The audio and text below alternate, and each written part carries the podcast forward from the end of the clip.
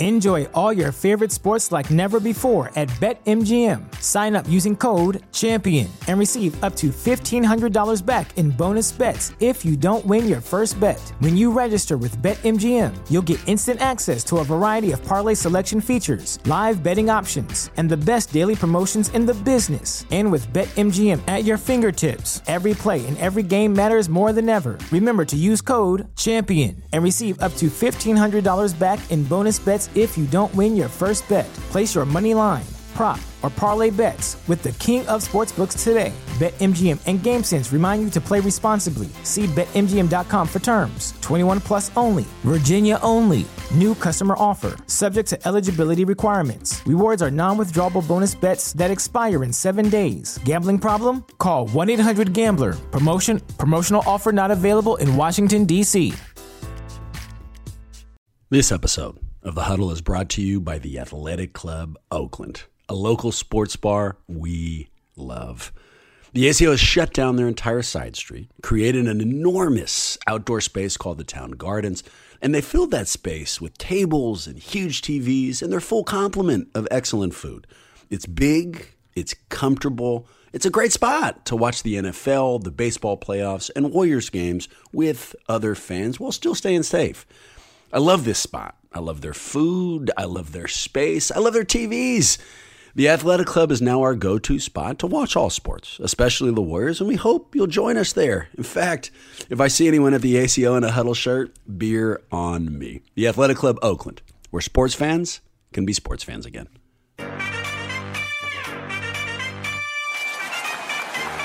We're gonna bring y'all into our huddle.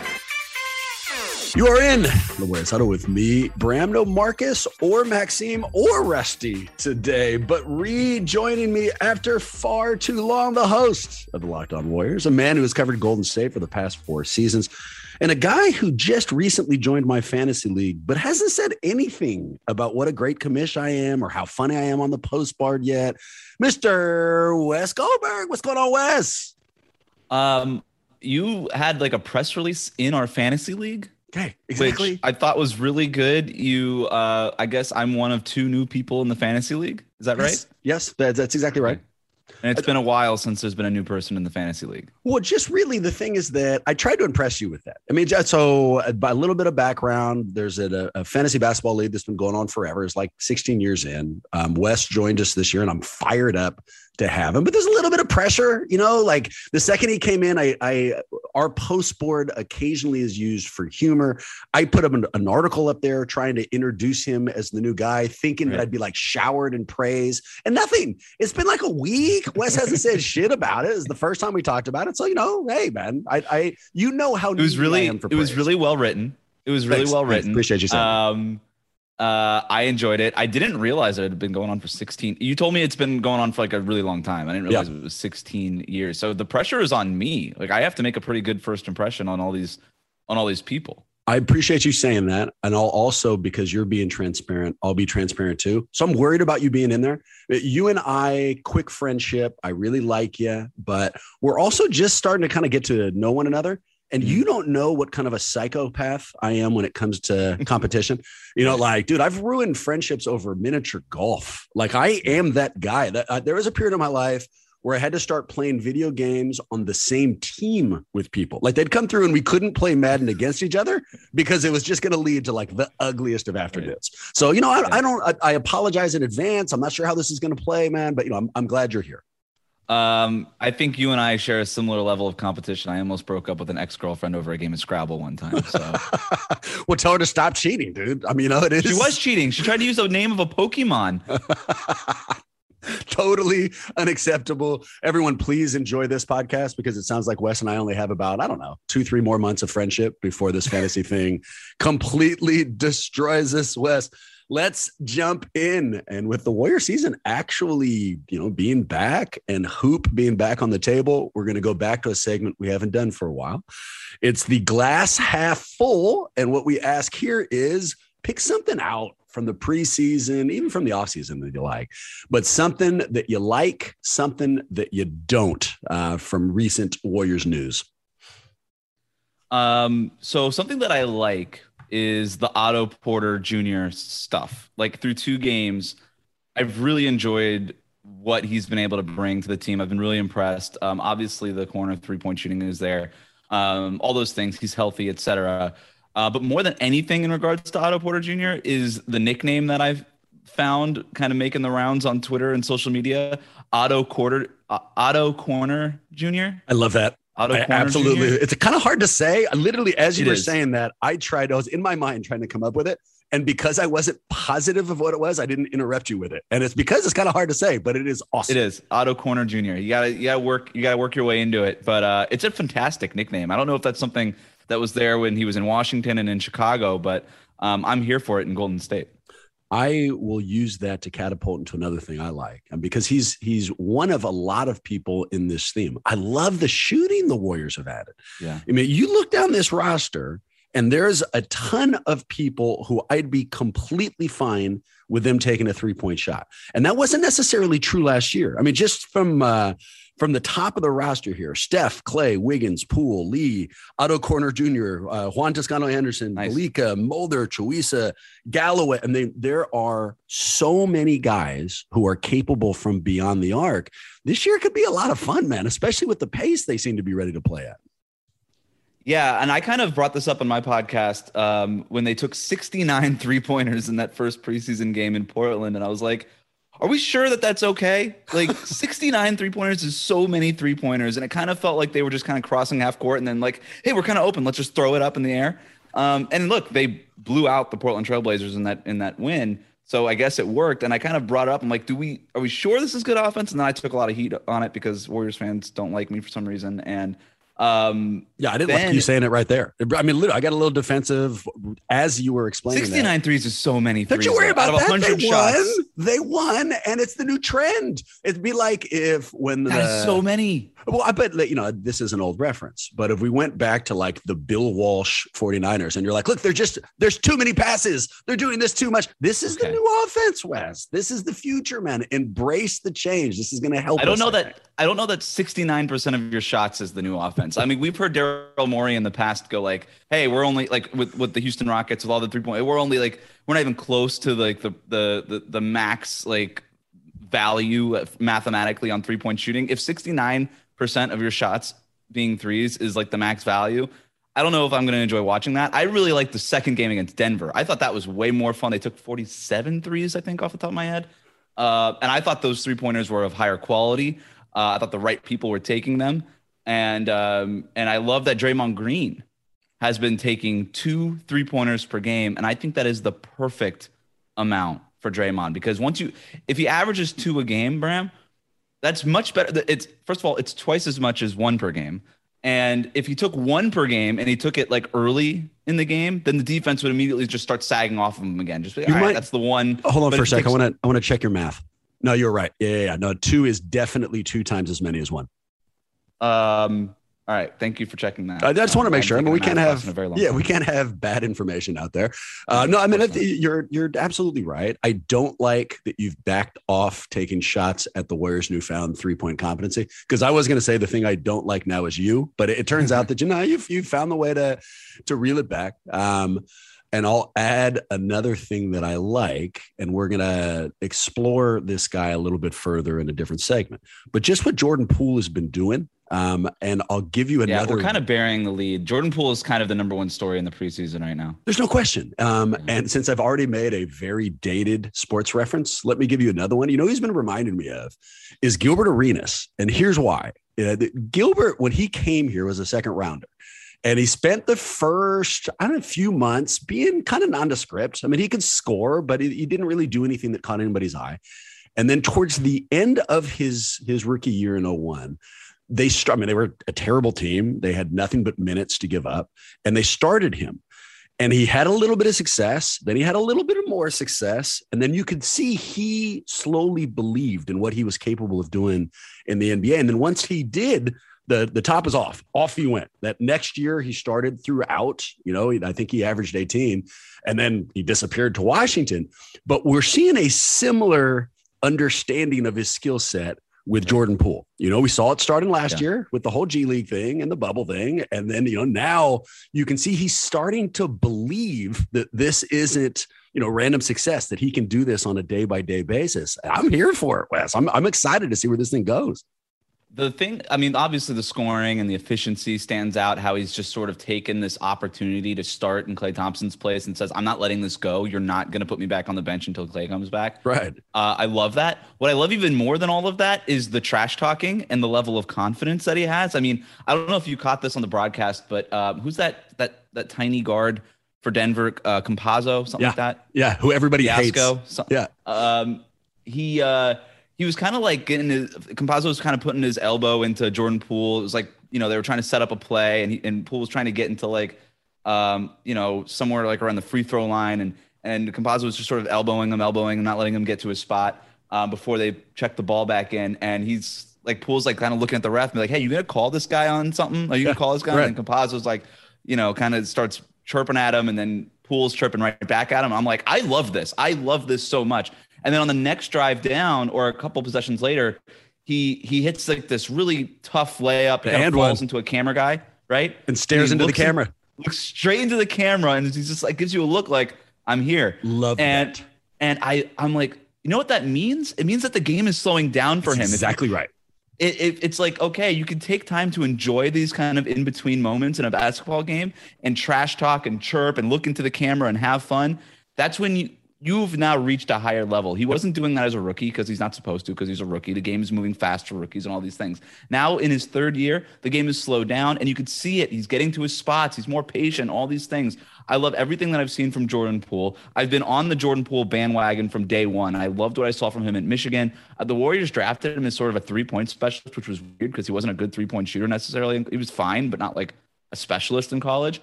Um, I think they've finally found where to play him, how to play him. They're con- they're giving him uh, all the opportunity because Steve Kerr has said repeatedly nobody's worked harder in the last two years than Jordan Poole has, and and I think it's it's starting to show here. And Bram, I mean, all of this stuff, it, it is. I, I know that the Warriors' developmental staff and and their track record for developing young players has gotten hits over the last few kind of you know uh, gotten panned over the last few years, but what they have done with Jordan Poole and what Jordan Poole has been able to do himself is a huge success because getting a guy at the end of the first round, we can all we could label him a first round pick, but he was 28th. You don't get guys there. Like that's right. not a place where you get right. rotation players. They have not just a rotation player, but if it wasn't for Klay Thompson, a borderline kind of starter caliber player right now in Jordan Poole working backwards, what's so fun to see is all those people who are taking shots at Bob Myers about not being able to develop anybody or take somebody in the first round and who were using Jordan Poole as the example of why he wasn't good are now just as ferociously saying Jordan Poole is a is a goddamn all star and will be unbelievable. Yeah, they can, which I they're love. not allowed on the bandwagon. They're not allowed. I was on it from day one. I was telling people from his rookie year. I'm like, look, is he kind of a jerk a little bit? Yeah, sometimes. Does he not know how to play basketball right now? No, he can't play basketball right this now. This is, but don't the, keep the, him off, Wes. Don't keep on. So, I mean, you and I'm I developed an idea. We developed an idea years ago. Um, oh, yeah. As the, the Warriors bandwagon, yeah, started coming up, and we said, look, you can be a Warriors fan, but they should have different color shirts. If I've been a Warrior fan forever, you know, I get the the deep yellow. If you've just started, you know, maybe it's like a white shirt. Same thing for Jordan Poole. You know what I mean? Like, of course, people are welcome on the bat. We want as many Jordan Poole fans as possible, but I'd like some shirts. way. Yeah, I want some way to distinguish it if you've been here from the beginning. And also, your take on him looking into the camera is so on the money, man. It's such a microcosm of where he has come from, right? right? The amount of things that have to kind of conflate into that moment for him to feel comfortable to do that. Not just the actual and one, which was really impressive, mm-hmm. but the personality trait to view yourself as enough of a star to be like, oh, the people at home probably want to see me, you know, wink into the camera here. The presence of mind to realize where the, even the camera was. I bet you he could not have identified that at all last year. So no, this right. it's exciting, but I tell you then, what and then helping the cameraman up. There's no faster way to my heart than an NBA player knocking over a cameraman and then helping the cameraman up. That's the fastest way to my heart. You don't prefer him when they kick him immediately in the dick. That's not that's not the thing that you like to see go down. Second fastest way to my heart. Something you don't. This one's kind of easy, um, at least for me, and it's it's not unpredictable, right? Um, but it's that neither rookie is really in the rotation. So I know that neither Moody nor Kuminga are going to be the reasons why the Warriors, you know, return to contention. Um, but we're all kind of hoping that they can make a little bit of a splash. And that would certainly start during the preseason. Like if at, at any point they're going to play more than 15 minutes a night, it would probably be now. And it's not happening. You know, Moody is averaging about 10 minutes a game. Kuminga's only at eight. He just tweaked his right knee. So, I mean, it is what it is. It's not a really bad thing, but I wouldn't mind seeing a little bit more of these guys out on the floor. Uh, I disagree with you completely here. Uh, I love that they're not playing these rookies early on. There is a level of urgency that exists with this team that we have not seen over the last two years. And I know that it's preseason, but they are so they are they are operating with a level of uh, urgency that is so far beyond. Hey, James Wiseman, you haven't played in a year. You played 69 minutes in college, no summer league, no training camp. Hey, why don't you go ahead and start against the Brooklyn Nets on opening night? Like the level of urgency and and, of of commitment to slow growth that they have to these rookies, I am so impressed with at this point there is no reason to put Kuminga out there in a preseason game for extended minutes or Moses Moody. Yeah, it's what are you really like? What they're going to play 15 minutes in a preseason game and all of a sudden be ready? No, I, uh, Steve Kerr said it uh, during media day. I think that um, hey, yeah, development is going to come in practice, in scrimmages, in film session, that and maybe during games, and that was such a turnaround, such a 180 from last year where it was like, hey, Wiseman, just be the starter, figure it out uh, which was obviously not the right decision. We could say that now in retrospect. And um, I love that they're just not relying on these guys. Now there will become a, there will come a time where Otto Porter, Ju- Otto Corner Jr. gets hurt. There will be a time where Nemanja Bjelica is not available. There will be a time where you know some of these backup guards, maybe you know Jordan Poole tweaks an ankle and he's out for a couple weeks, and then Moses Moody will have to play. I mean, there'll be opportunities for them to play during the regular season but that stuff is just going to be like next man up. Hey, we don't really have any other options left. Hey, it's garbage time. We're winning or we're losing by 20. Just go out and go and, do some stuff. I love that. I love that as a plan. I love that they're setting the foundation now because these other guys, I mean, they have so many new players, Bram. Like they do need to get as much time on the floor for these guys so that when game one starts, opening night, they're ready to just hit the ground running. I actually think Golden State is going to be really strong in the early part of the regular season. Now, I don't know that they're going to end up being one of the top four or five seeds in the West, but I think at, right from the beginning, I just I love the sense of urgency again to keep using that word, but I I I just I feel like they're going to get off to a fast start for the first time in a long time. I want to agree with you. I actually do agree with you, but I hated the way that you phrased that. I mean, if I remember right, you started that off by saying you are completely wrong, and I, I mean, you could have done that a little bit more gently. Well, you said like I completely. Dis- it was a pretty yeah. forceful disagreement, and I don't know if you had yeah. to do that, man. I, I feel like I already feel like the whole fantasy thing is coming between us. I think mm-hmm. that's why. I think that's what led to that. So I want to agree, but I can't wholeheartedly. I have a ton of questions for you on this next segment. Before we get there, let's take a break to hear from our commercial sponsor. All right. And we are back. Let's uh, move on to a new segment, one that'll be very familiar to you because I am stealing the name from a podcast we did together. I'm going to call it Five Golden Questions, Wes. And really, what this is, man, is our mailbag. Um, these come from listeners they get a little personal, although today we're kind of skate, nothing too ugly. And our first one is a basketball question. Wes, who should start for Golden State to begin the year? Like all five starters? Yeah. Um, no, just two st- of them. Yes, all five. What are you talking about? Why would it like that's uh-huh. what it generally means to say who should start for Golden State? Uh, well, I think Steph should start. Good call. Okay, there you go. Let's move yeah. to the next question. Yeah. Okay. Who else? One shooter. uh, uh, Andrew Wiggins, uh, Draymond Green, Kevon Looney, and Jordan Poole. I mean, I I have been sort of on the corner of hey, Jordan Poole shouldn't start, and it has nothing to do with how good he is. But I just like the idea of just giving him that six man role, and letting him star in it and own it, and then that way when Klay does come back, he doesn't have to transition from starter to bench, right? Like he's already used to being that sixth man, and that hmm, second unit kind of just understands how to operate. Now, when Klay comes back, you kind of have this domino effect now where if Jordan Poole is the starter, um, Klay comes back, Jordan Poole goes from the starting lineup to the sixth man. Uh, so that bumps somebody out of that sixth man role. It kind of has this domino effect on the rest of the second unit. How do they play? Do, how do they operate around Jordan Poole and all of these things? Now, I think there's ways for Steve Kerr to kind of skirt around that a little bit, staggering Steph and Jordan Poole's minutes. That's another thing. If Jordan Poole and Steph are playing together, then how do you score when both of them are on the bench? Uh, because there will be minutes where both of them are on the bench. But um, I, I just, at this point, Jordan Poole has proven it and he's earned it. And it's, it's just sometimes you just have to reward people for the hard work and earning it and the performance. And I think Steve and I know that's very much Steve Kerr's mantra. And and at this point, I just I, Jordan Poole should probably start. I just I have some questions about what that looks like later on. But you can't ignore what he's done. You can't. I mean, you, you have gotta, to, and you got to reward it. That's exactly right. I agree with the starters, and so much so that I'll just address the concern because I think you're right. I think what you do, and who knows if you're capable of this, and again, you know, we're talking about preseason success, but you follow the Klay mold. You know, during the dynastic run, uh, obviously Klay started and was sharing the court with Steph. But when they were both on the floor, Klay was off ball. You know, he was more of a supporting uh, scorer on the offensive side.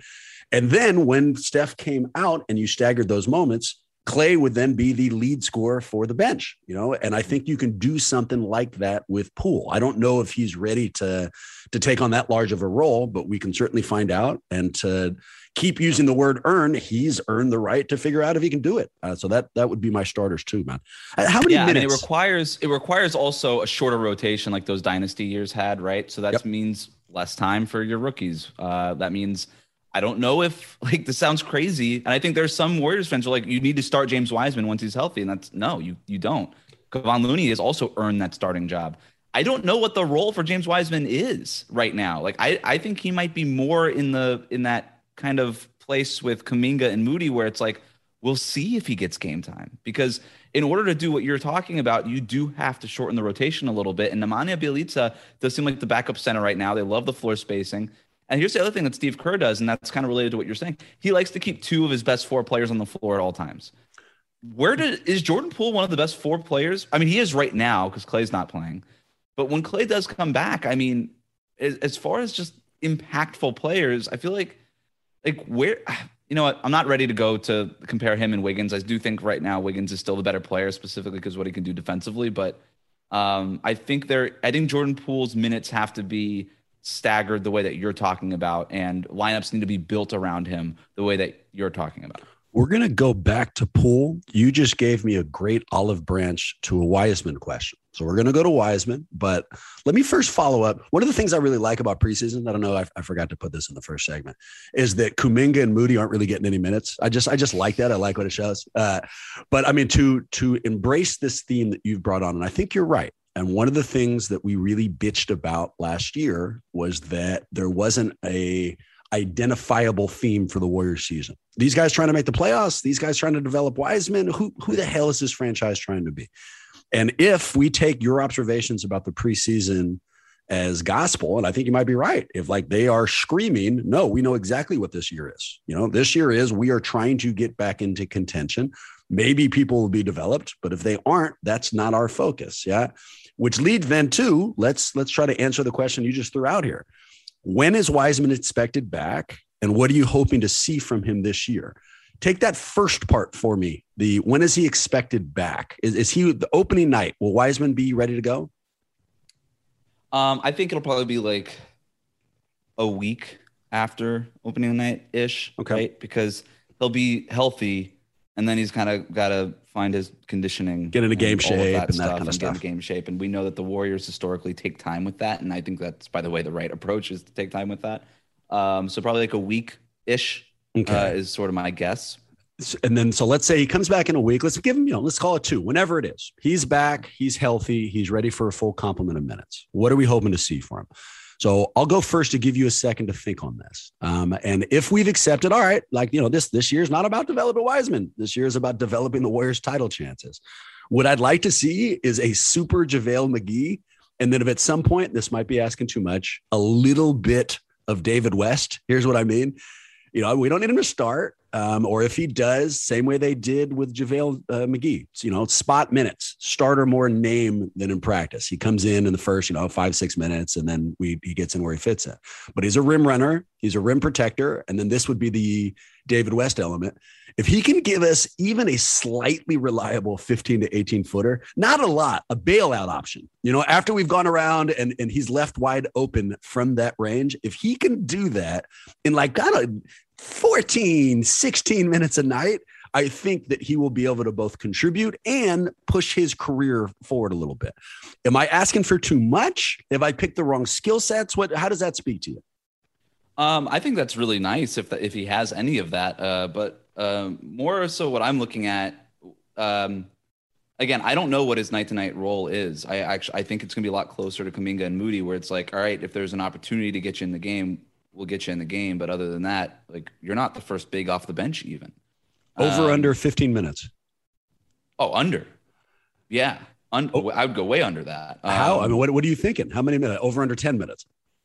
like per game by the end of the year. I hate how I I so here's a, a quick quick sidetrack here, but I hate how the NBA calculates its per game stats because a player could average like 16 minutes per game but play in four games and then like the other 78 games are like DNPs CDs. Like you should the average should be a DNP CD should count as 0 minutes per game and then you add all of that up and then divide by 82, right? Because like that player didn't average 16 minutes per game. That aver- that player averaged four appearances in a season. Like that doesn't. So, do you have uh, other stats that drive you crazy? I did not expect. No, well, a, yes, actually, damn a lot. I hate but the stat scenario. no, I think there should be a block attempt rate, which I actually do think that the NBA. Oh no, no, we don't have to. We don't have to talk about the stats that you hate. I'm, I was just more okay. interested okay. if you had some. Okay.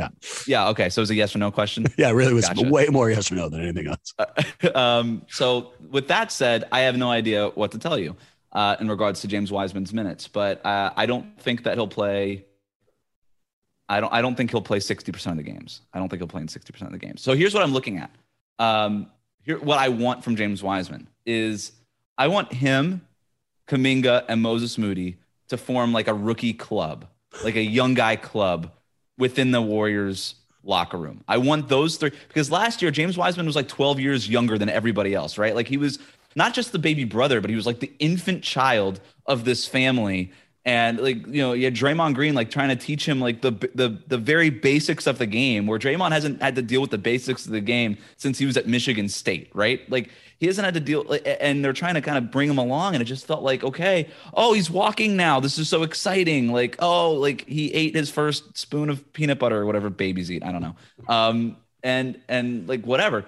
And, that is something now, you celebrate. The first, the first spoon of peanut butter. It's a big deal. We have a lot of pictures of my daughter's first spoon of peanut butter. Smooth, so I would hope, that. not crunchy. Let's not be ridiculous. Of course it was. Crun- it's a baby. Yeah, yeah, crunchy. That'd be irresponsible. Um, so that's what I want to see is Wiseman kind of uh, form some sort of camaraderie and some sort of comfort with Kuminga and Moody, where it's like, okay, we are like the three musketeers or whatever, and we're like, we're it's not our time now but like we can't wait for the baton to be handed off to us. And I want them to start developing this chemistry that's going to be so important to the Warriors five, six, seven years from now, right now. That's what I want to start yep. seeing. So I don't care about any of the 18 footers. I don't care about any of the on-court stuff. I don't even care if we see James Wiseman in a game this year. It, I don't care if we see Kuminga or Moody in a game this year. It doesn't matter to me. I want to see that development being had behind the scenes, and I want to just see some sort of. I want them on the bench next to each other during games. Like I want them joking and clowning around. I want to see that from J- for James Wiseman specifically because he was just so self serious so much time. It's so hard on himself as a rookie. I want to see that levity because I think well, that'll be helpful for him. Start developing a home here. Start developing yeah. comfortability. Start developing the chemistry that you're. I'm, I'm on board for all of that, but I'm not giving up on this year, Wes. He is one of two people on this roster who have a C next to his name. It's Kevon Looney and it's James Wiseman. I mean, I I know that the Warriors go small. I know that Draymond can play center. You know, I know that we're going to see some creative lineups. But I definitely hope that you're wrong about Wiseman missing 60% of games. Um, and I mean, I, I want to see this guy get some minutes to continue his development. And I, I understand that that's against what I was just saying previously, but I'm hoping he at least gets eight to 10 minutes a night. And if nothing else, is a rebounding force. I mean, if they can just use his physicality, you know, like not if no back to the basket stuff. Maybe I take away that 18 footer I was just talking about. Maybe not even rim running. If all he is is a rebounder and physical presence down there, that'll help the Warriors. I, I hope that we'll at least see that. Well, but I guess yeah, we'll, well he's out. a lousy rebounder as a rookie and in college. Like yep. he wasn't a very like physical rebounder. Um, he needs to develop like that strength. That'll come with time. It's not really a thing against Wiseman. He's just he's not very strong relative to his frame right now. When he's learning, uh, but right? you're right. Uh, they do like outside James Wiseman, they don't really have a guy who has the potential to grab 10 rebounds in a game. Right. And um, I think that'll be important. But against Denver, they were a good rebounding team who were missing a bunch of guys, but still, um, eh, they the the Nuggets rebounded 40. They got 43 rebounds Golden State had 42, right? It's a, it's a lot of team rebounding. It's a lot of stuff like that. If it gets to a point where the rebounding is becoming too much of a concern, I could see Wiseman getting minutes. And I shouldn't say that he's going to miss 60% of his games or whatever. I don't know. You asked me for a number. That was the first thing off the top of my head. But um, I, I don't think it'll be a regular role the way it was last year, and it shouldn't be. I heard Mike Brown on an interview. I think it was with 95.7 the game. Um, but they're talking about Wiseman and they threw him a softball. Why do guards tend to develop faster than bigs in the NBA? And, you know, they, they were talking about LaMelo Ball without talking about LaMelo Ball. And what Mike Brown said really stuck with me. He said, look, these big guys, people of Wiseman's physical stature, tend to dominate in the lower levels without having to develop at all. You know, they just mm-hmm. show up in high school and they're way bigger and they're way stronger and you don't have to develop anything. They put their arms up and they average a 30 and 20. And then they start to develop in college a little bit, but they can still use that physicality. And it's not until the NBA when they're surrounded by people who you know have that same physical dominance that they actually have to start developing the skill set that'll let them uh, dominate or achieve. And you know, so it takes them a little bit longer. And then he applied that to Wiseman. Well, look at Wiseman. Didn't get to play at Memphis at all. And then he got hurt immediately in the NBA. And so I'm holding out hope, you know, led by Mike Brown's stated optimism that maybe just give him some minutes, give him some time, and off will go back to uh, optimism. How many points per game for Jordan Poole this year? So he averaged 12 all of last season. And then when he kind of really got going, when he got back from the G League, it was like 14 and a half or something like that. Yeah. Um, and so and it's 23.5 during the preseason so far. Yeah, it won't be that. Yeah. But uh, I think I think like 16, 17 per game yeah. is is um, on a on a better efficiency clip, which is the more important stat to me than the raw points per game. Um, that's what I'm that's kind of what I'm expecting. Yeah, I'll say uh I'll prices right you. I'll go 16.5. So Matty Stats put me down on that. Here's a question I was most excited to hear your answer to. Who do you think is the worst liar on this team? And if you want, I'll go first to give you some uh, some time to think here. Yeah, go ahead. Yeah, I'm thinking. So yeah. I wanted to say Steph, right? Yeah, because the, the whole like came to my mind. Oh yeah, and, and you think that because the whole baby faced thing and like you, you assume and like the religious thing and you assume that yeah. he, he's never in that. But I don't. I'm not going to say that. I feel like and, and there shouldn't be a competition um, connection to Lion, but the competitor in him makes me feel like he has occasionally lied and would be sneaky good at it. So I'm not taking him. Um, I feel like Damion Lee thinks he's a really good liar, but isn't. But you know, but I, I again, I don't think he's the worst liar on the team. The guy I'm taking is Kevon Looney. He strikes me as that dude who, if he tries to lie, would start laughing. You know, like almost like yeah. immediately, um, and would almost just tell you like, no, no, no, no, and then and just back out or not even finish the sentence. So he's my guy. I think that if you had to pick a liar on the team, you should avoid Kevon Looney at all costs. That's a spot on take. And like the guy that I was also thinking was like James Wiseman. I don't want to talk about Wiseman more than we already have, but like I feel like he couldn't lie. Like he literally just be like, I don't want to do that. I'm not gonna yeah. lie to you. Uh, but Kevon Looney would at least like give it a, the old college try, and then you're right. He would just start cracking up right in the middle of it. You're absolutely right. Like you know, um, yeah, can I tell you about my favorite Damion Lee interview? Yes, please. Um, he got in like this is uh the 15 win season and I think we were in Chicago. Um, and I was talking to him about his body transformation because he like talked about in an interview how he lost like, you know, eight percent body fat or something like that, whatever. Um, and I asked him about it, and I was like, "What was the key to that?" And he was like, "I just had to stop eating curly fries, man." That was it. That was it. And he goes, I, and he How just much kept talking, and curly then he was he eating? I was that's what that was obviously my follow up. It was like how many he was like, Man, I just love fries. I love curly fries, but honestly, I was eating a lot of fries, like regular fries, crinkle cut, waffle fries. It was kind of like the Forrest Gump scene where he started like where he started the different shrimp. And I was just like, oh, okay.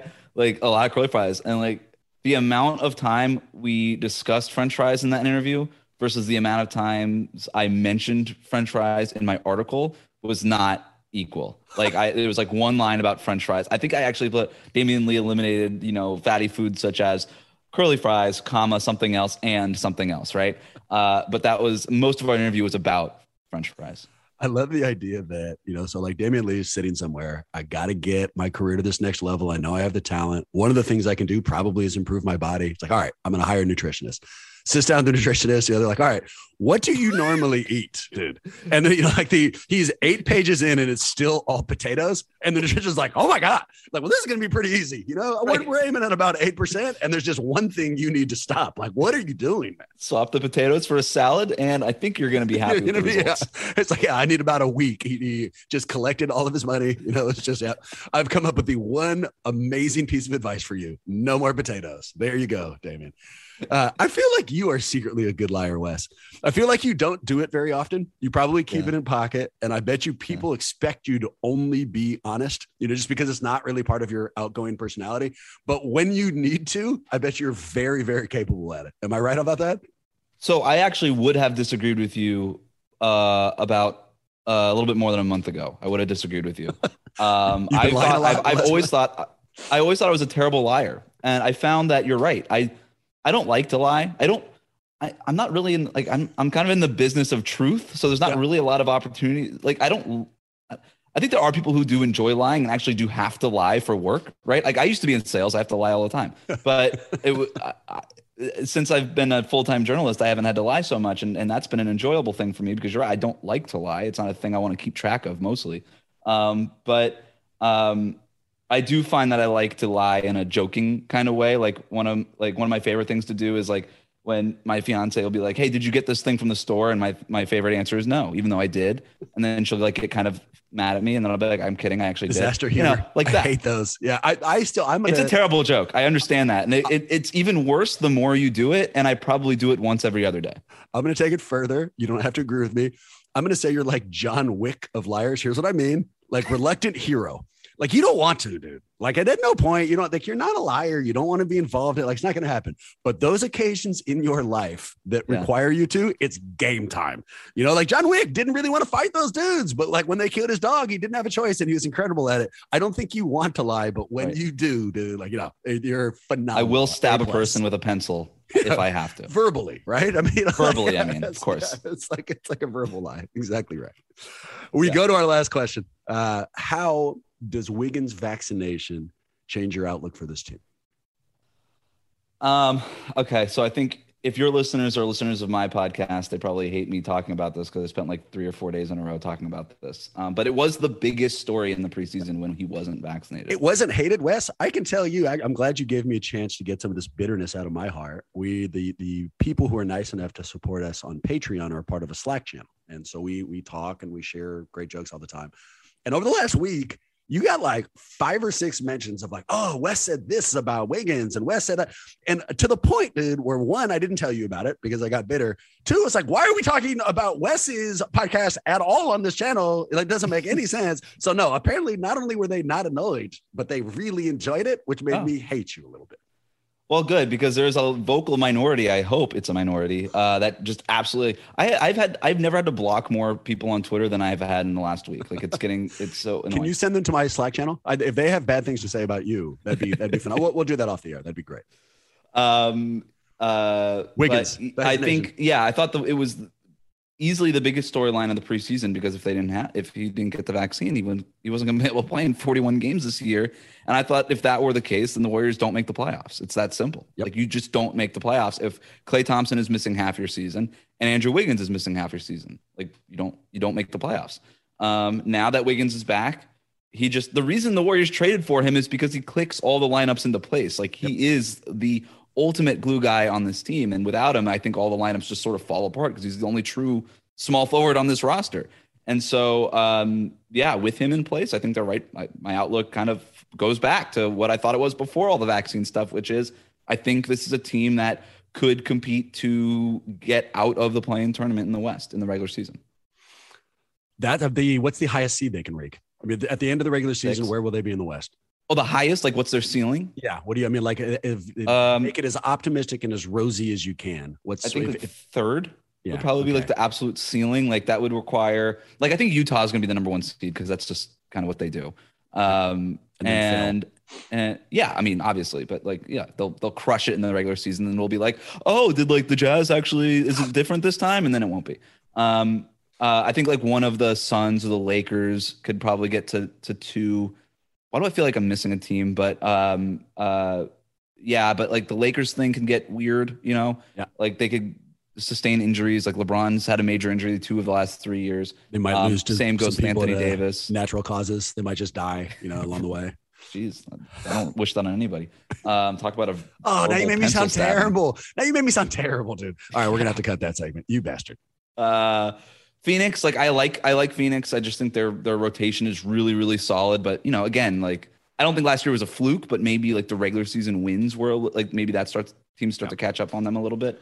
Um, so uh, but yeah, then, then I think the Warriors are like anywhere in this mix of the Clippers, the Nuggets, the Mavericks. I think you could kind of maybe throw Portland in there. They kind of scream to me as like a regular season success team that will, as Portland always does, fail in the playoffs. Um, yeah, I think they're. I think the Warriors are right in that mix, and if they're there, then yeah, their ceiling would be three. But I, I do have. A, I, I feel like they'll be closer to like six. So to put these conversational topics together, where the Warriors will be, and then the effect of Wiggins vaccination. We're spoiled, right? We, we get to watch people like Steph Curry, generational talents. You know, our our perception of what a superstar is is affected by watching one of the you know most talented players in the NBA. We have people like Klay. We watched KD come through here. I mean, we we have been starstruck. But one of the downsides on that is you tend to undervalue talent like Andrew Wiggins. I mean, he, he doesn't fit in that category. He'll never fit into that category. It's one of the reasons why he disappointed people in Minnesota. But he's still a max guy, you know? And to lose a max guy's talent for half of your games is not a small fucking deal. No. And, so to now add that max talent back to those 41 games is a big deal. And if we now realize, because I agree with you, the West is weird. Um, there are some teams that will absolutely be there. We know that for sure. The top teams like the Lakers, we know that for the Jazz. Everything you said, I agree with. And then there's that huge weirdo block in the middle. I have no idea what to do with Dallas. I don't know what to expect from them at all. I don't really Right. know what to do with Phoenix. And so if the Warriors didn't have somebody like uh, Wiggins and you put them in that giant blobby middle, I don't know where the hell they come out, but chances are it's at the back end of it. Now that we're putting him in there, it at least gives them way more of a shot to, to come out in the top half. So I last week we did predictions and we said at that stage we were positive that Wiggins wasn't coming back. And I said they were a play-in team. You know, they were looking at like the they they make it in the seventh, they scare Utah in the first round, and then they ultimately lose. With Wiggins here, that changes for me. I think that they're a five seed now, maybe even a four seed. They might have, you know, some home games or home court advantage in the playoffs when it begins. So I, I it's not a small thing, I guess, is the the fastest way to say that. No, and if anybody thought it was a small thing, I, I don't. I don't know what kind of basketball you've been watching. Like that whole blobby group in the West. Like, I mean, let just do a one on one. Who on the Warriors? If Andrew Wiggins is not available for a home game, who on the Warriors guards? Paul George or Kawhi Leonard. Right. Who on the Warriors guards Luka Doncic? Who on the Warriors guards like any of those guys that are in that little blobby space? Like you don't have anybody, and like yeah, oh, Klay Thompson will come back in January, and then we don't know what Klay Thompson's going to look like defensively. Right. So I, yeah, Andrew Wiggins, it, that's a, that's a really big deal. Well, and even if Klay is Klay, he's not going to be Klay in January. You know, like it's gonna. I mean, if even if he's Wolverine, even if he Yeah. comes back and and his body ultimately gets to the place it was before it got hurt, it's not instantaneous. He's going to need some time to ramp up. And you need two wing defenders. Like Yeah, just- you can't uh, just be like, all right, we got one wing 100%. defender, cool. Well, and you can't, you don't enter into the beginning of the season with a, a starting lineup that, you know, features Damion Lee again. Uh, you know, I mean, it's just, it, it would have been a hard thing to get over. So it's a hell of a, uh, a hell of an addition. Here's the most important thing we're going to talk about, Wes. So I, at the end of each of these, I throw a softball. You know, where can we find more Goldberg in our life? And I want to do that, but I want to make a big deal about it because you're going through, you've got some big announcements, man. So, mic is yours. What's going on professionally for you? How can we make sure to uh, support you, to follow you, to get as much of your content as we can? So, a lot of things are up in the air, but I've officially moved to Miami. If your listeners don't know this already, uh, I quit my job as the Warriors beat writer at the San Jose Mercury News. I am one of several jerks who have moved to Substack, um, though I hope to be a little bit less jerky about it and um, uh, I'm really excited for that opportunity because I'm going to be able to, to tell the stories and do the kind of writing and analysis that I've always wanted to do without having to deal with the the natural limitations that come with working at a newspaper, right? And that's nothing against the Mercury News. I loved everybody that I worked with there, but it's a newspaper at the end of the day, and and and you know, you know, it's a, it's not doing it's not an industry that's not doing so strong. Of course. Right but so, um, how do I do that then? If if so, I I mean, of course I know, but treat me like I'm remarkably ignorant. if I did want to follow you on the Substack, what does that mean? Where do I go? wesgoldberg.substack.com. Uh, it's it's a website that is coming soon. I'm not doing any work on that right now. I am doing work behind the scenes, trying to get it prepared. But you can subscribe for free right away, so that when I do start working, you'll know about it because my work will d- get delivered directly into your inbox. No muss, no fuss um, and that's it. So I very highly encourage anybody that's listening. It's not going to be Warriors content necessarily, but if you're uh, I appreciate just you know signing up and getting on the free subscription list. That'll be fun. I'm sure there um, will be some Warriors content since you know just to make sure that the listeners are going to sign up to yours. I mean, lie to them. Use that incredible John Wick skill. Tell them it's going to be it's going to be all Warriors content yeah, from Miami. I knew you'd be good at this. I whatever the intersection of Warriors content in Miami is, I have it. It's a niche type of publication, but I'm going to own like, that the West Side thing. I like the graphic. Um, West, I saw it on yeah. Twitter. It's nice. It's, it's kind of classy. You you very obviously spent time on it. Jokes aside, you know, I'm I will certainly be following you on there. And uh, congratulations on the professional switch, man. It sounds like all big things ahead. Thank you. Uh, and then for your listeners, I mean, I will be continuing with Locked On Warriors for a, until we figure out the transition thing with the Locked On Podcast Network. So still find me on Locked On Warriors. And like when I leave Locked On Warriors eventually, I'm not sure when it's going to be. I, I don't even, I might be doing it into the regular season. I literally have no idea what's going on. But, um, you know, when I leave Locked On Warriors eventually, Locked On Warriors will still be around.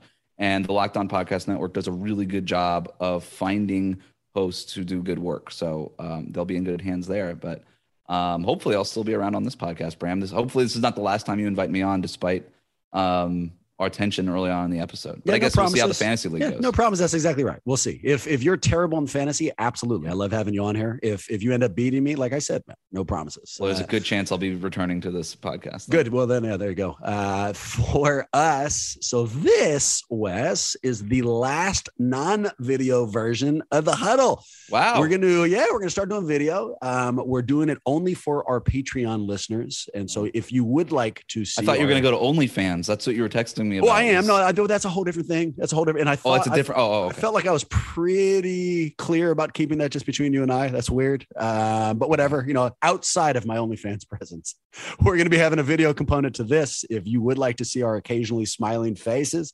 uh, see a copy of Maxime's tree climbing uh, club card. By the way, this fool we talked about hobbies last week and we had we revealed hobbies that you would never think that somebody would have. And Maxime was he's a member of the International Tree Climbing uh, Committee, which yeah. I, so many questions come from there. But anyways, if, if didn't he just like run to, like a triathlon or something? Did I see that on Instagram or, yes, or was yes. that the tree thing? No, he he did. He ran a triathlon. We're gonna. Talk i had no idea that. he was like so fit. I know it talks about me. like yeah. technology and stuff. I mean, he's your producer. He sets up all the stuff. I'm like, oh, he's like a he's kind of like a computer oh. nerd. I just assume you put that label no. on the guy immediately. You, you no, he's got it's fine. changed his like body posture and shit. I, I grabbed a drink with him and he came in, but you could tell he feels like crazy in shape and athletic. It's annoying, wow. dude. I don't know. I don't like it at all. Find you a um, producer who can do both, I guess. I mean, I guess, dude. I guess. So if you guys want to see Maxime uh, Maxime's newfound athletic prowess or any of our smiling faces, support us up on Patreon to do that, go to Patreon, look up Warriors Huddle, and you know, for as little as a dollar a month, you can make a giant difference for us. With that in mind, go Warriors. Hopefully, see you next week.